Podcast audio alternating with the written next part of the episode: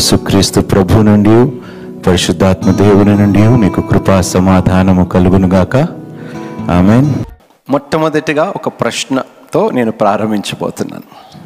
మీ జీవితంలో ఏదైనా పోగొట్టుకున్నారా? ఎందుకు పోగొట్టుకున్నారు?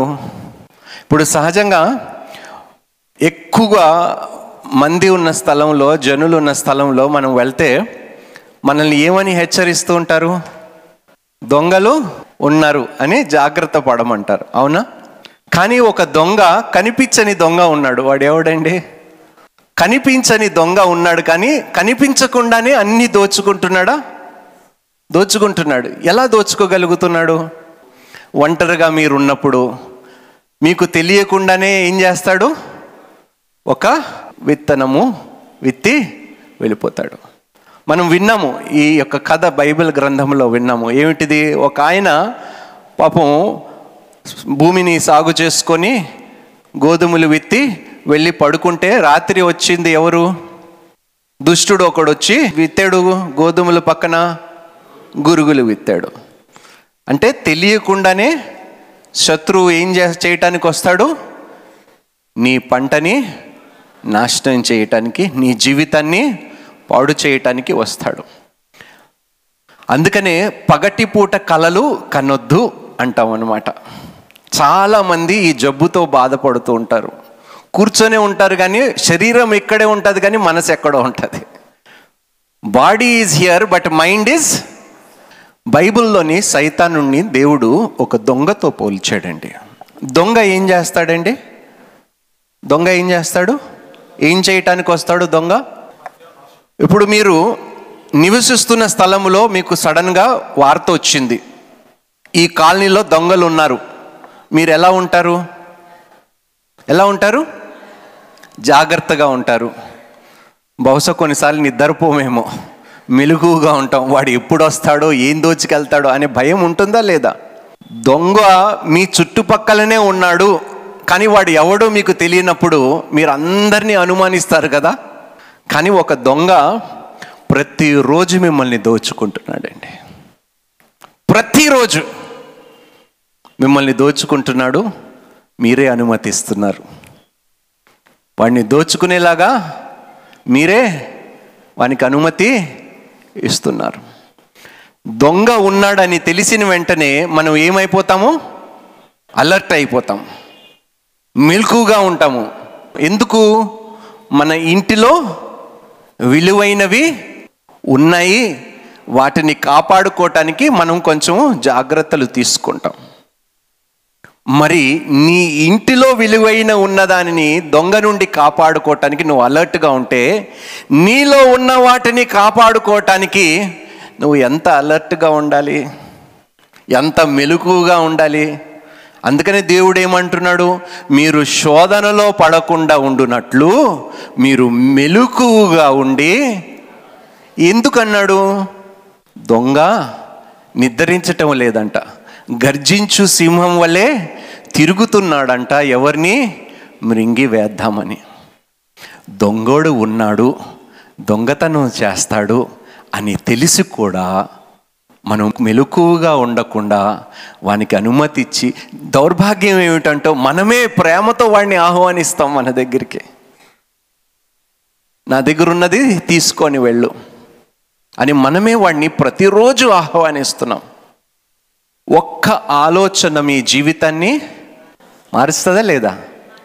ఎందుకంటే ఒక్క తలంపు చెడు తలంపు మీకు కలిగితే అది కార్యరూపాన్ని ధరించుకుంటే ఏమవుతుందండి ఏమవుతుంది?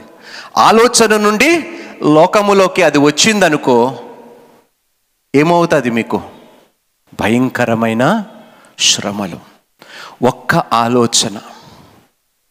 అవ్వ ఆదాము జీవితాన్ని మనుషుల యొక్క జీవితాన్ని మార్చేసిందండి. దుష్టుడిని అనుమతిచ్చారు ఒక్క ఆలోచన విత్తేడు. అంతే వారి జీవితాన్ని మార్చేసండి ఒక్క ఆలోచన. ఏం చేసిందో తెలుసండి ఆ ఆలోచన? సాధారణుడి యొక్క ప్రాధాన్యమైన పని ఏమిటో ముఖ్యమైన పని ఏమిటో తెలుసండి? ఎవరైనా చెప్తారా? దొంగలించటము. దేన్ని దొంగలించటము? నీ జీవితాన్ని నీ మహిమను దేవుడు అనుగ్రహించిన మహిమను అధికారాన్ని ఇంకా అథారిటీని దుష్టుడు ఎందుకు వస్తాడో తెలుసా? మీ దగ్గర నుండి అధికారము తీసివేయటానికి. మీ దగ్గర ఉన్న జీవాన్ని తీసివేయటానికి. దేవుడు మీకు అనుగ్రహించిన ఆధిపత్యము నుండి మిమ్మల్ని తొలగించటానికి మంచి పొజిషన్ నుండి మిమ్మల్ని తొలగించటానికి దుష్టుడు వస్తాడు. కానీ దౌర్భాగ్యం ఏమిటంటే మనమే ఇన్వైట్ చేస్తున్నాం వాడిని. మనమే దొంగలించమని వాడిని ఆహ్వానిస్తున్నాం మన జీవితాల్లోని. చూద్దామండి ఒకసారి. బైబిల్లో ఆది కాండము మూడో అధ్యాయము నాలుగో వచనము నుండి ఎనిమిదో వచనం వరకు ఒక్కొక్క వచనం మనం చదువుకుందామండి. దానికి ముందుగా దేవుని వాక్యము గురించి రెండు మాటలు చెప్పి ఆది కాండములోకి వెళ్తానండి. సామెతలు ముప్పైవ అధ్యాయము ఐదు ఆరు వచనాలంటే దేవుని మాటలన్నీ పుటము పెట్టబడినవే. ఆయనను ఆశ్రయించు వారికి ఆయన కేడెము. ఆయన మాటలతో ఏమీ చేర్చకము. ఆయన నిన్ను గద్దించునేమో. అప్పుడు నీవు అబద్ధికుడు వగుదువు ఆయన మాటలకు ఏదియో? చేర్చకము. చేర్చొద్దు అంటున్నాడు ఏదైనా తీసివేయొద్దు అంటాడు ఏదైనా చేర్చవద్దు అంటాడు దుష్టుడు ఏం చేస్తాడు? మీరు ఆ పని చేసేలాగా చేస్తాడు. దానికి ఉదాహరణ ఏమిటి? ఏదైనా తోటలో. అవ్వకి ఏమన్నాడు? మీరు ఈ పండు తింటే మీరు చనిపోరు మీరు దేవుళ్ళ అయిపోతారు. దానికి ముందు అవ్వ ఏమన్నది? ఈ పండు తినటమే కాదు ఈ పండుని ముట్టకూడదు. దేవుడు అన్నాడు ముట్టకూడదని? లేదు కదండి? అంటే ఏం చేస్తాడంటే దేవుని మాటకి మాట కలిపి అబద్ధికారులుగా మిమ్మల్ని చేసి దేవుని మహిమలో నుండి తొలగించటమే తన ప్రయత్నము. ప్రతిరోజు మిమ్మల్ని దేవుని దృష్టిలో అబద్ధికారులుగా నిలబెట్టాలనే వాడు ఆశ. వాడు ప్రయత్నము. వాడు చాలా సక్సెస్ అవుతున్నాడండి. చాలా సక్సెస్ అవుతున్నాడు. మనం ఫెయిల్ అయిపోతున్నాం. మనం విఫలమైపోతున్నాం. చూడండి ఇంకొక మాట అంటాడు. కీర్తనలు పన్నెండవ కీర్తన ఆరు ఏడు వచనాలు. యహోవా మాటలు పవిత్రమైనవి. ఆ, అవి మట్టి మూసలో ఏడు మారులు కరిగి ఊదిన వెండి అంత పవిత్రములు. యహోవా నీవు దరిద్రులను కాపాడదవు. ఈ తరము వారి చేతిలో నుండి వారిని నిత్యము రక్షించెదవు. నేను ఈరోజు మరలా ఒక ప్రశ్న అడుగుతున్నాను. శ్రద్ధగా వినండి. యహోవ మాటలు ఏమై ఉన్నాయంట? ఎంతమందికి ఇది కావాలి? ఎంతమంది దీనిని ధ్యానిస్తున్నారు? ఎంతమంది దీన్ని ధ్యానిస్తున్నారు? దివారాత్రులు. మీరు పవిత్రమైన దానిని విడిచిపెడితే మీ దగ్గర మిగిలేదేంటి పవిత్రమైన దానిని మీరు తిరస్కరిస్తే మీకు మిగిలేది ఏమిటి? పవిత్రమైన దానిని మీరు ప్రేమించకపోతే మీకు మిగిలేదేమిటి అపవిత్రమైనదే. అపవిత్రమైనది మీ జీవితాన్ని అపవిత్రపరుస్తుంది. భ్రష్టు పట్టిస్తుంది. కానీ ఇది తెలిసినా కూడా మనము బైబిల్ తెరవము. మనం వాక్యము ధ్యానించము. మనము ప్రార్థనలు చెయ్యము. మన ఆత్మీయ స్థితిని బాగు చేసుకోము. యవనస్తులారా యవ్వన ప్రాయములో కాడి మోయటము మనకి మేలు వద్దు మేకు మాత్రమే కావాలి. చూద్దామండి. ఇప్పుడు ఆది కాండానికి వెళ్ళండి. మూడో అధ్యాయం నాలుగు నుండి ఎనిమిది వచనాలు. అందుకు సర్పము. మీరు చావనే చావరు. నిజమేనండి ఇది? దేవుని మాటకి మనము తిరగబడితే దేవుని మాటకి లోబడకపోతే మనం బ్రతుకుతామా చచ్చిపోతామా? దేవుని మాటలు ఏమై ఉన్నాయి? జీవము కదండి. అవునా? జీవ జలపు ఊటల వంటివి. తేనె కన్నా మధురమైనది. జీవము కలిగిన మాటలంట సజీవమైన వాక్యములంట ఆయనవి. ఆదాము అవ్వ సర్పము చెప్పిన మాట విన్నారు. మొట్టమొదటిగా విన్నందుకు ఏం పోగొట్టుకున్నారండి వారు? నిత్య జీవముని పోగొట్టుకున్నారండి. అర్థమవుతుందా మీకు? ఒక్క ఆలోచన ఒక్క తప్పు దుష్టుడిని అనుమతించినందుకు దొంగలించటానికి వానికి అనుమతి ఇచ్చినందుకు వానికి కాస్త స్థలము వారి మనసులో ఇచ్చినందుకు దేవుడు అనుగ్రహించిన నిత్య జీవము నుండి వారిని తొలగించేశాడండి. నిత్య జీవములో బ్రతికేవారు ఏం పొందుకున్నారండి? మరణాన్ని పొందుకున్నారు. ఈరోజు చాలామంది చచ్చిపోదాము అని ఎందుకు అనుకుంటున్నారో తెలుసా? ఎందుకు అనుకుంటున్నారో తెలుసా? వారు బ్రతుకు మీద వారికి ఆశ లేదు ఎందుకో తెలుసా? వారు బ్రతకాలని ఎందుకు కోరుకోవటం లేదో తెలుసా? వారందరూ ఏం చేశారంటే అపవాదికి అనుమతి ఇచ్చారు దొంగలించటానికి వారి జీవితాన్ని. ఒక్క ఆలోచనతో వాడు ఏం చేశాడంటే వారు జీవితాన్నే మార్చేశాడండి నిత్య జీవితము నుండి వారు తొలగిపోయేలాగా ఒక్క ఆలోచనతో పని చేసేసాడండి అమ్మా అందుకనే అంటానమ్మా పాపాన్ని తేలిగ్గా తీసుకోకండి దయచేసి. ఒక్క పాపిష్టి ఆలోచన ఒక్క పాపిష్టి తలంపు జీవము నుండి మరణంలోకి ఆదాము అవ్వని సర్వలోకాన్ని నడిపించింది. ఈ మాటలు శ్రద్ధగా వినండి. సైతనుడు ఏమంటాడో తెలుసా? ఏమి అవ్వదు మీకు. మీరు చెయ్యకపోతే ఎలా తెలుస్తుంది? ఈ అనుభవం కలిగి మీరు ఉండకపోతే వేరే వాళ్ళకి ఎలా చెప్తారు? చెప్తాడా లేదా? చాలా కుయుక్తి కలిగిన వాడు. అమ్మా ఆదాము అవ్వ దగ్గరికి వచ్చాడు. అనుమతి ఇచ్చారు వారు మాట్లాడటానికి. మాట్లాడాడు.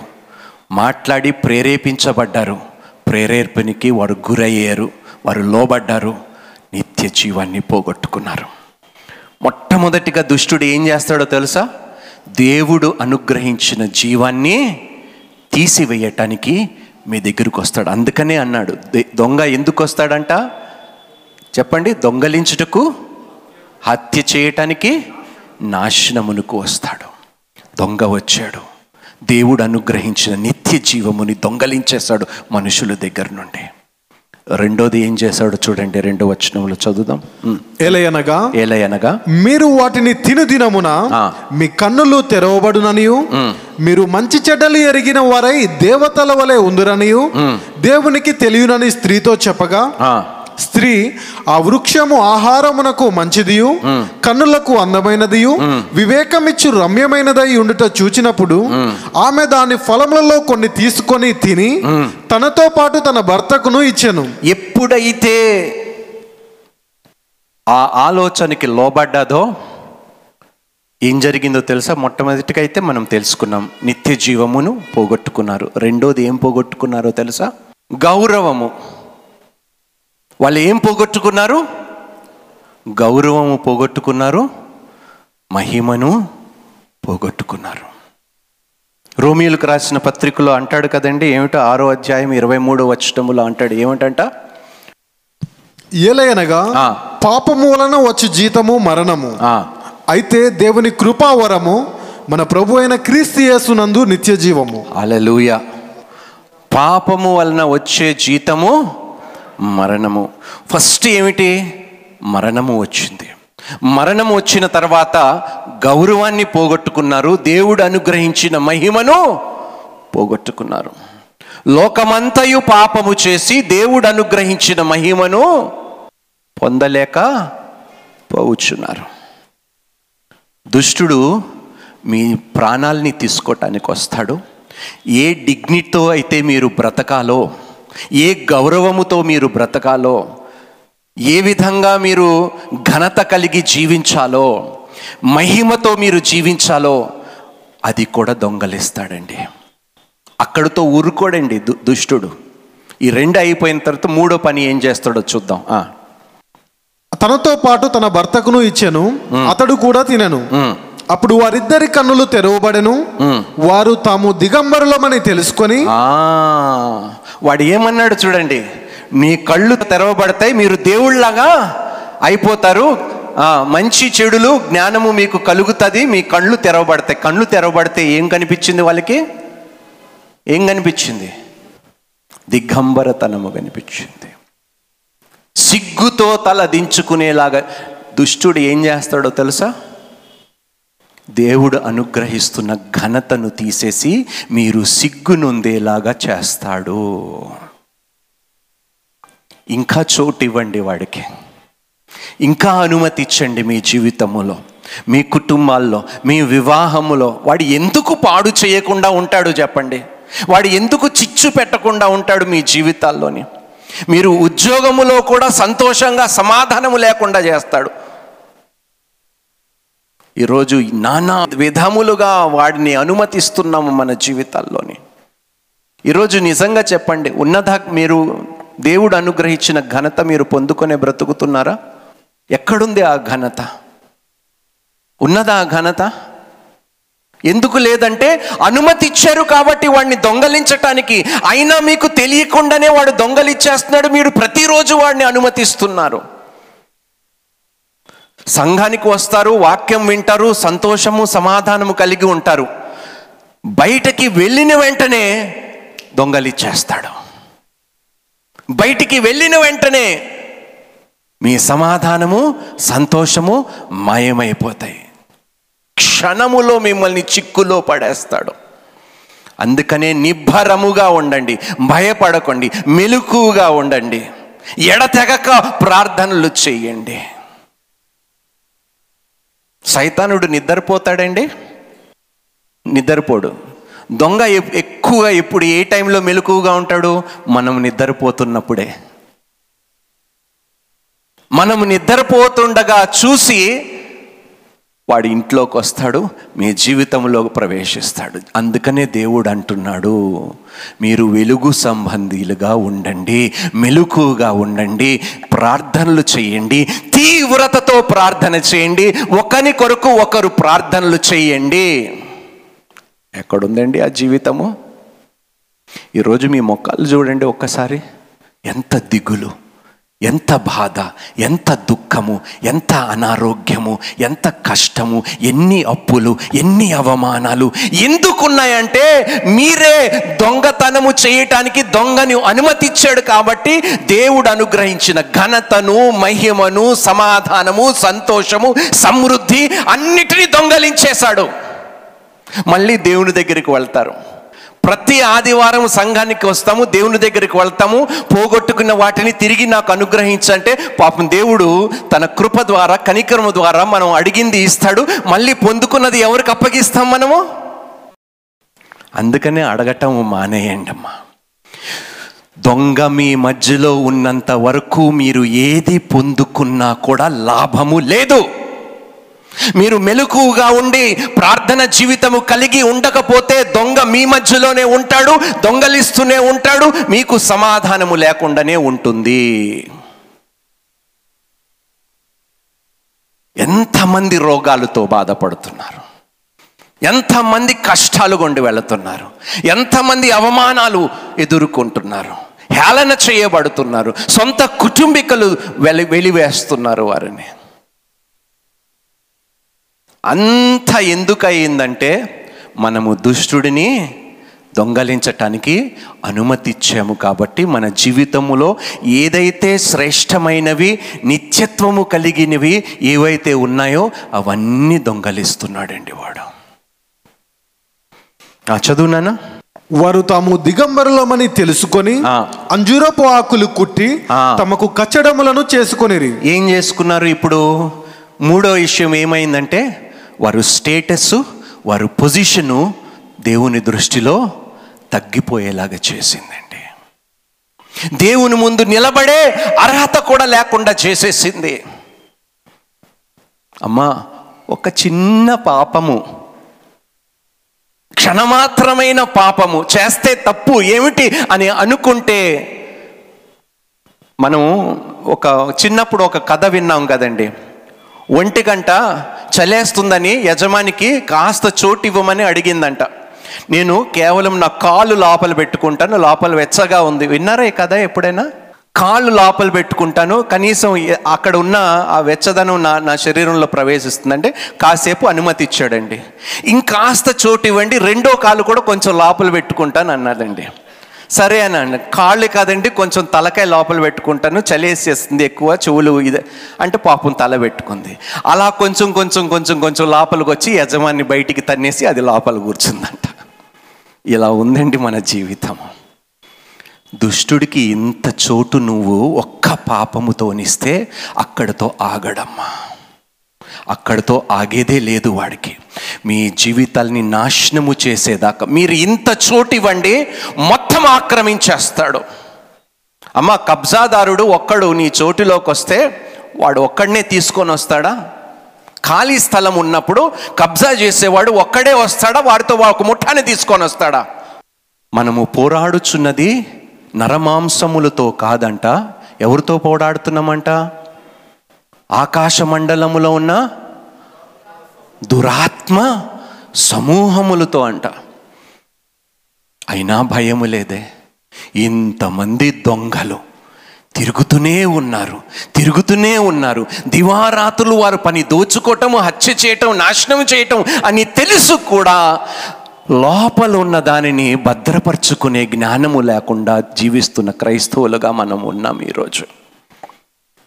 దోచేసుకున్నాడా లేదా మీ సమాధానము? మీ సంతోషాన్ని దోచుకున్నాడా? డబ్బును దోచుకున్నాడా? చిచ్చు పెట్టాడా మీ కుటుంబాల్లో? కాపురాల్ని పాడు చేశాడా? అన్నాదమ్ముళ్ళ వైరము పుట్టించాడా అక్కా చెల్లెల మధ్యలో గొడవలు పెట్టించాడా అన్నీ చేశాడా? ఎందుకంటే ఆ ఒంటె కథలాగానే పాపానికి ఇంత చోటు ఇచ్చినందుకు మొత్తము స్థలాన్ని ఆక్రమించేశాడు. ఏ ఆలయములోనైతే దేవునికి పూజలు అర్పించాలో ఆ ఆలయములోని దరిద్రమైన పనులు జరుగుతున్నాయంట ఇప్పుడు. చూడండి ఏం చేశాడు? మొట్టమొదటిగా వానికి ఇంత చోటు ఇచ్చినందుకు వారి జీవాన్ని నిత్య జీవాన్ని దొంగలిచ్చాడు. రెండోది ఏం దొంగలిచ్చాడండి? వారి యొక్క ఘనతను వారి గౌరవంను దేవుడు అనుగ్రహించిన మహిమను. మూడోది ఏం దొంగలించాడంట?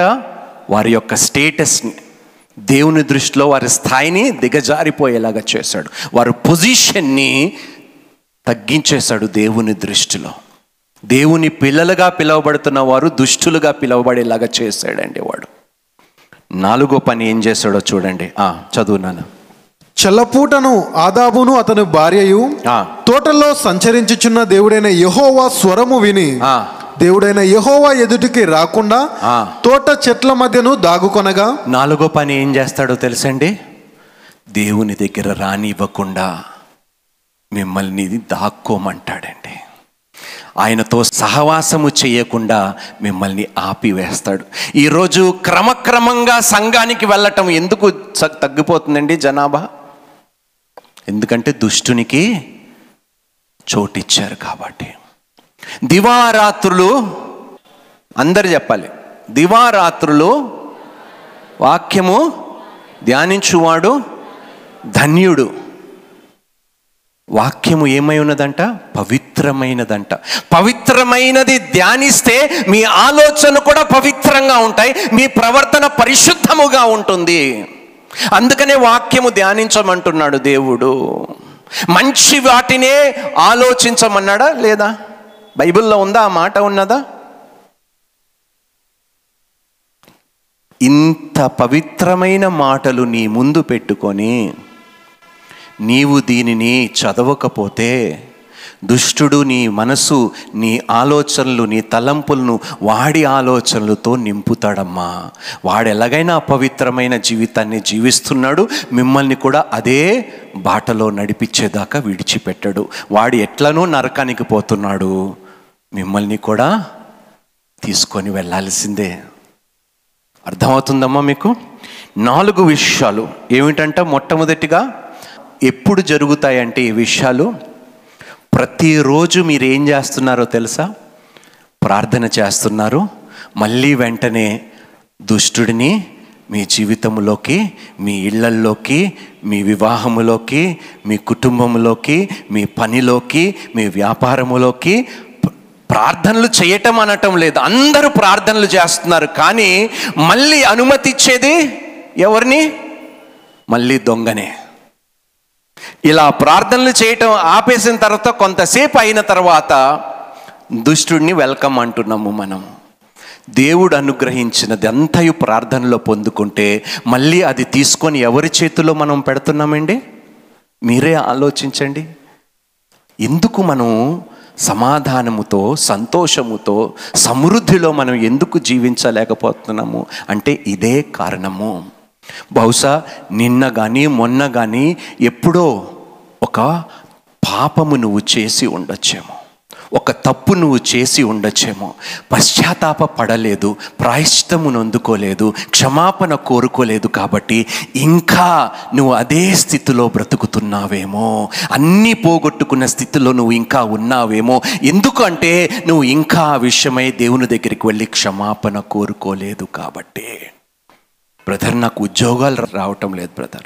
గర్భఫలము లేదు బ్రదర్. సమాధానము లేదు బ్రదర్. నా పిల్లలు నా మాట వినటం లేదర్ ఎందుకు ఇవన్నీ జరుగుతున్నాయో ఒక్కసారి మిమ్మల్ని మీరే ప్రశ్నించుకోండి.